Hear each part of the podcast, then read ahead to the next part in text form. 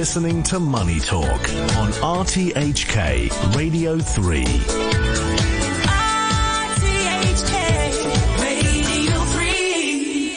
And now it's time for Stephan number three to join us. We've had three uh, Stevens on the show today, Stephan, with a view from the crypto world.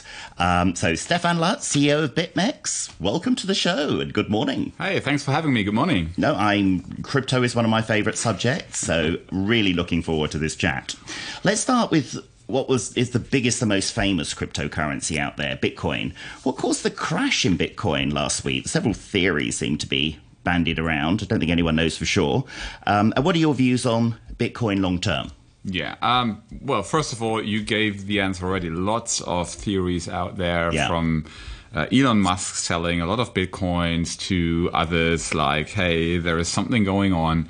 Frankly, I, I have to say, my personal view is this is just usual Bitcoin volatility, right? I mean, and that leads to the second uh, half of your question, which is more the long term expectations. My long term expectations yeah. are positive. Mm. I mean, I'm. Um, I would refrain from saying it's going to the moon, it's going to a million, because no one knows when.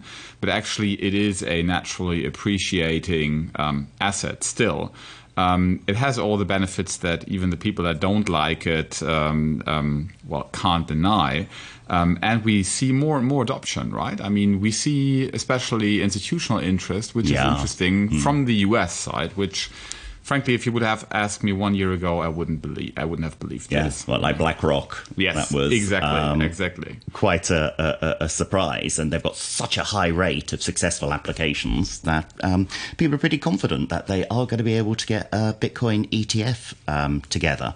So yeah, but now one of the banks, Standard Chartered, I think is predicting um, Bitcoin to be in the hundreds, well over a hundred thousand next year.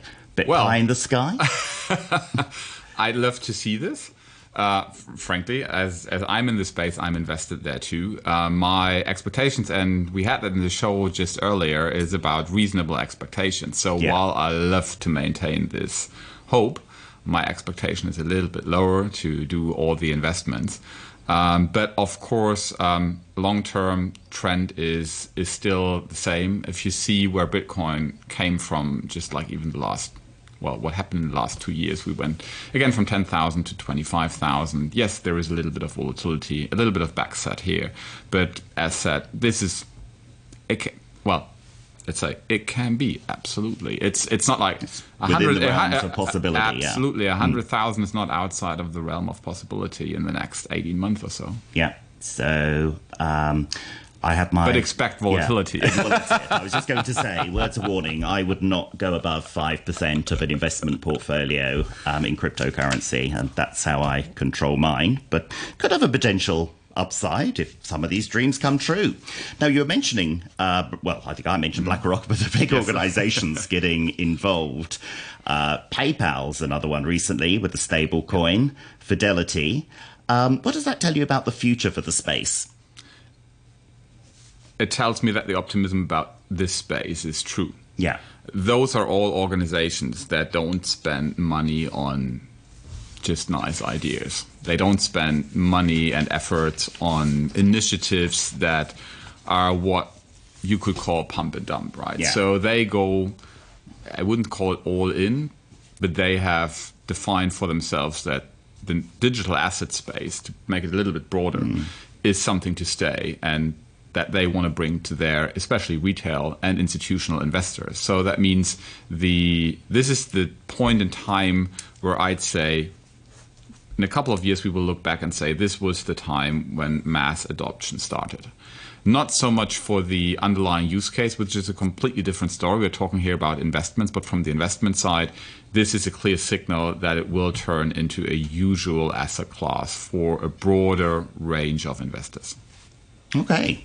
Now, uh, something a bit more specific. I want your mm-hmm. views on WorldCoin because it's been in the oh. news oh. quite a lot recently. and um, I went as the roving reporter for Money Talk um, to have my iris scanned by one of the orbs, and I'm now the proud owner of 27 WorldCoins. Now, do you think it's a great way to protect your identity or just the fad? well, so we have something in common. I did the same. So, but I'm already at I think 38 WLD, so you need to claim more grants. yes, now you're making me feel inferior. no, I, I, did the same out of curiosity, frankly. Yeah. And uh, not giving any any investment advice here. Mm. What I was um, excited about was the idea, right? I mean, mm. it's not so much an ID like your HK ID. It's more like proving that you're really human and in the digital space, even if you look at the at the development of, of, of, Bitcoin, that was always a concern. So if they really crack that nut and it's it's applied and adopted globally, that's a big push. Whether they can do it, frankly, yeah, I, I can't tell. I'm not a technician enough for that. So when I looked into the orb, frankly, I had to say this is the best piece ever invented or one of the nicest pieces okay. ever invented. Yeah. Or it's just nothing. I couldn't tell you. Yes, right? it's just a big and, round and, and I, guess, I guess that's the thing about WorldCoin, yeah. which which which makes it or heavily debated in the space.